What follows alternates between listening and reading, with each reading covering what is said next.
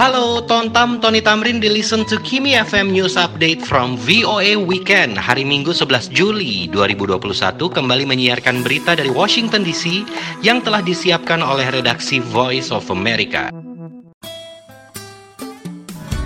The Voice of America. Berita pertama, komunitas muslim Prancis paling terdampak COVID-19. Selanjutnya berita realita tertambah. Peringati memori Breonna Taylor. Dan berita terakhir, universitas di Amerika Serikat turunkan biaya uang kuliah. Simak berita selengkapnya di Listen to Kimi FM News Update from VOA Weekend langsung dari ibu kota Amerika Serikat, Washington DC berikut ini.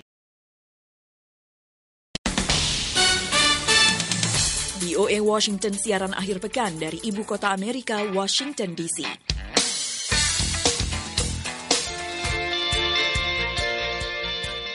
Halo pendengar, selamat berhari Minggu dan selamat bergabung dengan VOA Washington dalam acara VOA Weekend Minggu 11 Juli 2021. Semoga Anda sehat selalu, bersemangat dan sejahtera. Saya Puspita Sariwati menemani Anda dalam acara VOA Weekend. Dan saya Rifan Dwi Astono juga senang sekali bisa menemani Anda lagi meskipun masih tetap bekerja dari rumah, work from home sudah setahun lebih ya Puspita, tapi tentunya tidak mengurangi sajian acara kami untuk pendengar semuanya. Dan Syukurnya kami semua hampir semuanya sudah divaksinasi sih di sini ya. Dan juga udah hampir satu setengah tahun nih ya, seharusnya udah pergi nih si Mas Covid. ya. Harapannya begitu ya. Jadi di AS loh, meskipun janji presiden pada akhir minggu hmm. ini bisa mencapai 160 juta rakyat Amerika yang sudah divaksinasi. Tapi jumlah itu kan masih kurang ya, mengingat kurang dari separuh orang AS yang seharusnya divaksinasi. Belum lagi kalau kita lihat di negara lain. Memang benar. Jadi seperti di negara-negara Eropa, mereka juga belum sepenuhnya nih, belum seluruh penduduknya sudah divaksinasi. Belum lagi kalau ada varian baru muncul nih. Jadi sebuah studi menunjukkan bahwa komunitas muslim ini merupakan kelompok yang paling parah terpapar COVID-19 di Prancis nih, Puspita. Iya, mengapa ya kok hanya komunitas tertentu saja? Kita simak yuk penuturan tim VOA. Setiap pekan, Mamadou Diogoraga datang ke sebuah pekuburan muslim di dekat Paris untuk berdoa di makam ayahnya, salah satu dari banyak muslim Prancis yang meninggal karena COVID-19. Mon père était le premier ici euh, de cette rangée. Et là, en un an, euh, ouais, concrètement. Donc en un an, euh, c'est pour ça que tout à l'heure je adalah yang pertama dimakamkan di barisan makam ini. Dulunya kosong, namun dalam setahun pekuburan itu penuh. Ini sulit dipercaya. Dioraga membandingkan situasi pekuburan muslim itu pada awal pandemi dengan situasi pada saat ini. Apa yang diungkapkan Diogo Raga boleh jadi memang tidak mencerminkan seberapa parah komunitas muslim Prancis terdampak pandemi. Undang-undang Prancis memang melarang pengumpulan data berdasarkan afiliasi etnis atau agama. Tetapi bukti yang dikumpulkan oleh Reuters, termasuk data statistik yang secara tidak langsung merekam dampak dan kesaksian dari para pemimpin masyarakat, menunjukkan tingkat kematian COVID di kalangan Muslim Prancis jauh lebih tinggi daripada di populasi keseluruhan. Sebagai informasi saja, Prancis diperkirakan memiliki populasi Muslim terbesar di Uni Eropa. Menurut sebuah penelitian berdasarkan data resmi, Kematian pada tahun 2020 di kalangan penduduk Prancis yang lahir di negara-negara Afrika Utara yang mayoritas penduduknya Muslim dua kali lebih tinggi dibandingkan dengan di kalangan mereka yang lahir di Prancis. Alasannya, menurut para tokoh masyarakat dan peneliti, komunitas Muslim di negara itu cenderung memiliki status sosial ekonomi di bawah rata-rata. Mohamed Heniche, Ketua Asosiasi Muslim Saint Saint Denis, sebuah wilayah dekat Paris dengan populasi imigran yang besar, mengatakan, C'est pas à cause de la religion, c'est plus à cause de, du rang social. Les rangs social, le rang social les envoie plutôt les Bukan karena mereka muslim, itu karena mereka termasuk dalam kelas sosial yang paling tidak istimewa. Kelas sosial mereka menempatkan mereka di garis depan pandemi ini. Banyak warga kita yang menjadi pemulung atau pembersih atau petugas kebersihan, kasir, mereka tidak bisa bekerja dari rumah. Orang-orang ini harus pergi keluar menggunakan transportasi umum, mereka harus berhubungan dengan orang lain. Pekerjaan itu memaksa mereka berhubungan dengan orang-orang dan mereka telah membayar harga yang mahal. Sementara data resmi tentang dampak COVID-19 terhadap komunitas muslim tidak tersedia, pekuburan-pekuburan di Prancis secara tidak langsung menyeratkan peningkatan kematian di kalangan umat Islam secara signifikan berdasarkan ciri khas makam mereka. Sebagaimana diketahui, orang-orang Muslim biasanya ditempatkan di bagian pemakaman yang dirancang khusus, di mana kuburan disejajarkan sehingga menghadap ke Mekah. Pekuburan Valenton, tempat ayah Diego Raga, bau-bau dimakamkan, berada di wilayah Val de Marne di luar Prancis. Menurut catatan Reuters yang dikumpulkan dari semua 14 kuburan di Val de Marne pada tahun 2020, ada 1.411 makam Muslim, naik dari 626 pada tahun sebelumnya atau sebelum pandemi. Angka itu mewakili peningkatan 125 persen, jauh di atas peningkatan penguburan semua agama lain yang hanya sekitar 34 persen. Samad Akrah, Ketua Lembaga Amat Tahara yang mengurus penguburan Muslim, merasakan peningkatan itu. C'est vrai que la communauté musulmane, elle a été énormément touchée pendant cette période. Rien que le mois dernier, là, Uh, Komunitas Muslim sangat terpengaruh selama pandemi ini. Bulan lalu saja, kami mengurus lebih dari 200 kematian. Ini dua kali lipat bahkan tiga kali lipat dibandingkan dengan tahun lalu. Michel Gouliot, Direktur Penelitian di Institut Studi Demografi Prancis, sebuah lembaga riset yang didanai pemerintah, membenarkan analisa Reuters. Alors, on n'a pas de données, euh, bien sûr, de mortalité euh, par euh, religion en France. Mais indirectement, on peut dire que les populations... Di Prancis kami jelas tidak memiliki data statistik kematian berdasarkan agama, tetapi kami secara tidak langsung dapat mengatakan bahwa komunitas muslim paling terpengaruh. Berdasarkan penelitian kami, banyak korban meninggal akibat COVID berasal dari Afrika Utara dan negara-negara Afrika Sub-Sahara dan sebagian besar negara-negara Afrika Barat seperti Mali dan Senegal yang kami tahu sebagian besar penduduknya adalah Muslim. Jadi secara tidak langsung kami dapat menyimpulkan bahwa pada dasarnya populasi muslim di Prancis, para migran muslim, jauh lebih terpukul oleh epidemi COVID. Yang tak kalah memprihatinkan, orang-orang muslim di Prancis saat ini juga kesulitan mencari lahan kuburan bagi sanak keluarga mereka. Sebelum pandemi, sekitar 3 per 4 jumlah muslim Prancis yang meninggal biasanya dimakamkan di negara asal mereka. Namun karena berbagai pembatasan di perbatasan terkait pandemi, mereka tidak boleh dikirim keluar Prancis. Keadaan ini mendongkrak drastis permintaan akan lahan pemakaman. Asosiasi-asosiasi Muslim dan organisasi-organisasi non-pemerintah yang terlibat dalam penguburan Muslim di Prancis mengatakan tidak ada cukup lahan untuk memenuhi permintaan selama pandemi. Keadaan ini memaksa banyak keluarga Muslim mencari tempat-tempat alternatif untuk menguburkan sanak kerabat mereka. Demikian laporan tim VOA Arif Budiman, Lea Johannes. Especially for you. I wanna let you know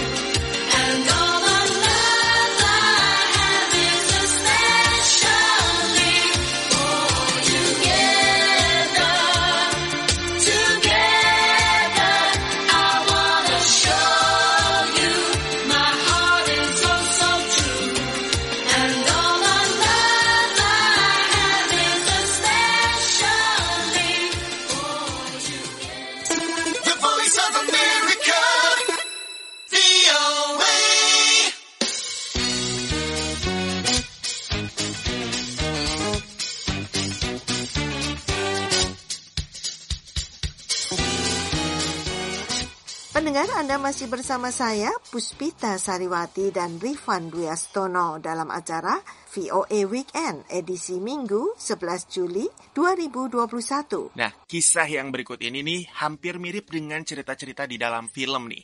Jadi, Breonna Taylor, seorang teknisi medis kulit hitam berusia 26 tahun, ini terbunuh di rumahnya di Louisville, Kentucky pada bulan Maret tahun lalu, tahun 2020 oleh beberapa petugas polisi yang sedang melakukan penyelidikan terhadap peredaran narkoba. Wah, ini jadi salah sangka juga ya. Mm-mm. Setelah Breonna Taylor terbunuh tahun 2020 itu, Junia Palmer tidak hanya harus menghadapi kehilangan saudara perempuannya, tetapi ia juga diserang dan mendapat ancaman pembunuhan di media-media sosial. Wow, padahal ini pemberitaannya masif sekali ya Puspita di mana-mana di Amerika Serikat ini. Memang. Nah, setelah mengetahui hal itu, dua seniman digital dari California menciptakan ruang virtual yang aman bagi keluarga warga Amerika keturunan Afrika itu untuk berbagi kenangan sekaligus melalui masa berduka. Wartawan VOA, Genia Dulot, menelusuri lebih jauh disampaikan Metri Nigiopani. Breonna Taylor, seorang teknisi medis kulit hitam berusia 26 tahun, terbunuh di rumahnya di Louisville, Kentucky pada Maret 2020 oleh beberapa petugas polisi yang melakukan penyelidikan terhadap peredaran narkoba. Ketika polisi memaksa masuk ke apartemen Taylor, pacarnya melepaskan tembakan peringatan, dan ia kemudian mengakui dia mengira apartemen mereka disusupi. Polisi lalu membalas tembakan tersebut dan Breonna Taylor tewas. Kematian Breonna memicu protes nasional atas kebrutalan polisi sekaligus menyerukan reformasi kepolisian. Lebih dari setahun kemudian, Junia Palmer mengungkapkan dirinya tidak hanya harus menghadapi kehilangan saudara perempuan, tetapi juga mendapatkan serangan dan ancaman pembunuhan di sejumlah media sosial. So they would say things like, um, "It's your sister's boyfriend fault she's dead. Um, your sister shouldn't be a drug dealer." It just varied. Mereka mengatakan hal-hal seperti salah pacar kakakmu, dia mati atau kakakmu seharusnya tidak menjadi pengedar narkoba. Ucapan yang bervariasi. Ketika Lady Phoenix, seorang seniman digital asal California, mengetahui pelecehan tersebut, ia langsung menuangkan ide untuk membantu. Phoenix menciptakan proyek augmented reality yang diberi nama Brenner's Garden, ruang virtual yang aman bagi keluarga Brenner untuk berbagi kenangan dan melalui masa berduka. Both of them are in the garden, and uh, we're going to volumetrically capture uh, Janaya and place her in the garden next to Brianna. Keduanya ada di taman itu. Kami akan memproyeksikan Juniah di taman di sebelah Briona. At a future timeline, they will both be in the garden in more uh, real ways, but Brianna is a 3D character. Uh, 3D Di masa datang, kami akan menyempurnakan realita kehadiran mereka di taman. Briona diwakili secara tiga dimensi, and Janaya is a holographic representation of herself placed side by side. dan Juniah dalam bentuk holografik dirinya sendiri ditempatkan secara berdampingan. Untuk ambil bagian dalam proyek tersebut, Junia terbang ke California dari Kentucky untuk membuat hologram pribadinya di studio Metastage. A memory that I have of me and Brianna is it was winter of 09 and we had had a really bad winter ice storm. Kenangan saya dengan Briona pada musim dingin 2009. Kami menghadapi badai es, musim dingin yang sangat buruk. Uh, my mom was at work and it was just me and Brianna in the house. Ibuku sedang And, bekerja. Hanya aku dan Briona di rumah sangat dingin waktu itu. It was really, really cold, and I remember Brianna being scared, so we stood in front of our window. Well, not stood. We sat in front of our window, and we covered up with blankets just to wait. wait. Saya ingat Briona ketakutan, jadi kami duduk di depan jendela sambil berpelukan dengan selimut menunggu sampai ibu pulang. Brenner's Garden dilaporkan dapat diakses dari mana saja di dunia melalui aplikasi bernama iJack. Setelah berada di sana, Anda dapat berjalan di sekitar taman seperti halnya berada di ruang fisik secara nyata. Stuart Sutu Campbell, salah seorang kolaborator Brenner's Garden, mengemukakan. People will be wa- able to walk around in a real garden, and then from the real garden, these artificial flowers will also start growing. Orang-orang akan dapat berjalan-jalan di taman yang sebenarnya. Di taman itu, Anda akan menemukan bunga-bunga buatan yang tumbuh. Di Taman Brianna ini, pengunjung tidak hanya akan mendengarkan kisah Brianna yang disampaikan oleh orang-orang yang ia cintai, namun juga merekam pesan suara untuk mendukung keluarganya atau menyapa orang yang mereka cintai yang telah meninggal. Rekaman kemudian akan berubah menjadi bunga yang dapat diklik dan didengarkan oleh siapa saja. Kembali Campbell menjelaskan. Rihanna has become this enormous uh, figure now um, and has come to represent like a political movement. Brianna kini menjadi sosok besar, juga muncul mewakili gerakan politik. Tapi sebelumnya, ia adalah saudara perempuan gadis ini. And I think this brings us all down to earth as to what it actually feels like just to lose your sister, your best friend. Tapi sebelumnya, ia adalah saudara perempuan gadis ini. Saya pikir itu membawa kita semua membumi tentang bagaimana rasanya kehilangan saudara perempuan, sahabat Anda. Proyek itu berlangsung perdana pada Festival Tribeca di kota New York yang dibuka pada 9 Juni dan berlanjut hingga 20 Juni 2021. Metrini Keopani, Voice of America, Washington DC.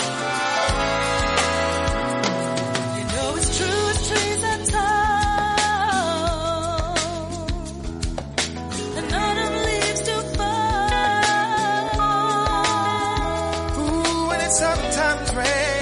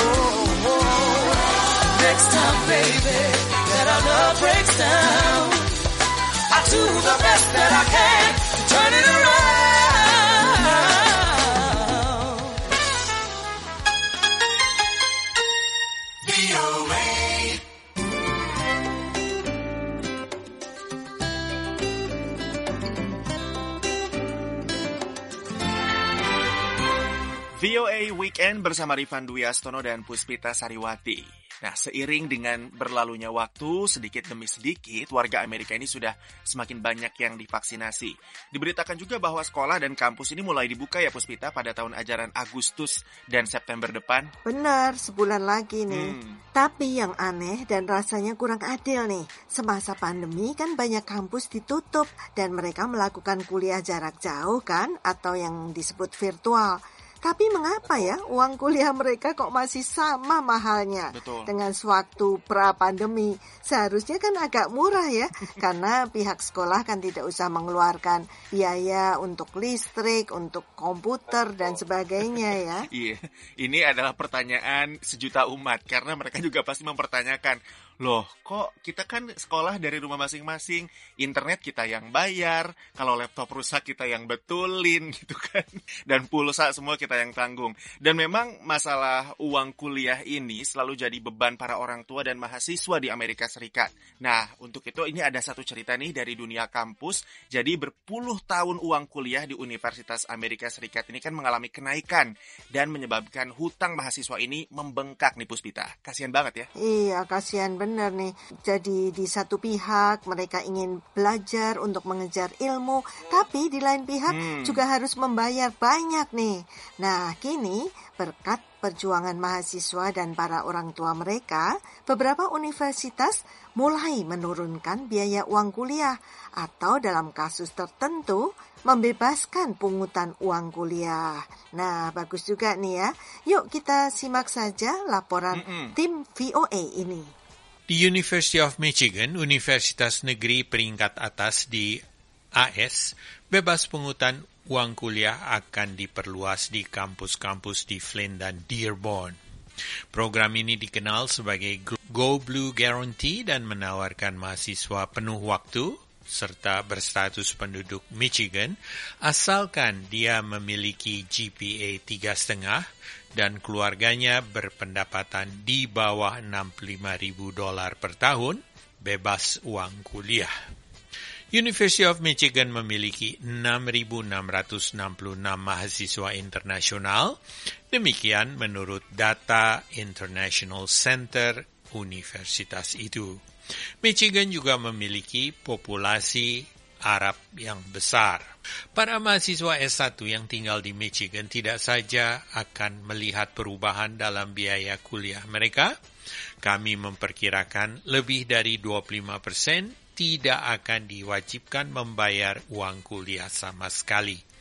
Demikian kata Rektor Universitas Mark Schlissel.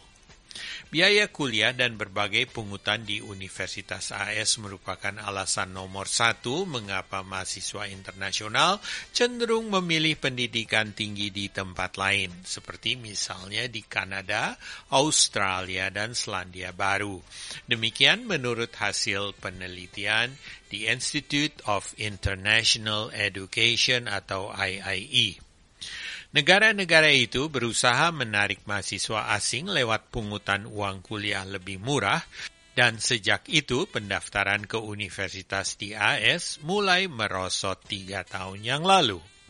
Biaya pendidikan tinggi di AS masih merupakan tantangan besar dalam menarik mahasiswa internasional. 55,1 persen dari lembaga-lembaga ini menyebut biaya sebagai salah satu alasan bagi penurunan pendaftaran mahasiswa. Demikian menurut laporan Open Door dari IIE yang diterbitkan pada November 2019. Sumbangan dari para selebriti baru-baru ini juga membantu para mahasiswa untuk menimba ilmu dengan beban finansial yang lebih ringan. Yale University baru-baru ini menerima sumbangan senilai 150 juta dolar dari David Geffen, seorang tokoh bisnis Hollywood terkemuka. Sumbangan itu diberikan kepada sekolah drama universitas tersebut sehingga Yale berhasil membebaskan uang kuliah mahasiswa yang hendak meraih gelar di dalam bidang drama. Seorang miliarder lainnya, Mackenzie Scott, filantrop dan mantan istri dari CEO Amazon Jeff Bezos sudah tiga kali memberikan sumbangan kepada 286 lembaga, termasuk universitas di AS, serta mencapai jumlah 8 miliar dolar.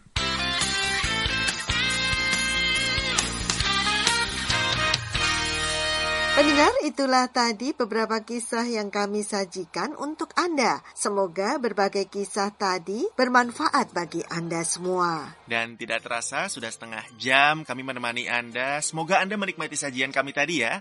Dan untuk itu tentu saja ikuti terus setiap akhir pekan acara VOA Weekend kami setiap Sabtu dan Minggu petang. Topik menarik kami mengenai kehidupan beragama, dunia pendidikan, dan pemberdayaan perempuan bisa Anda dengar di sini. Saya, Puspita Sariwati bersama Rifan Duyastono pamit dulu dan sampai, Sampai jumpa.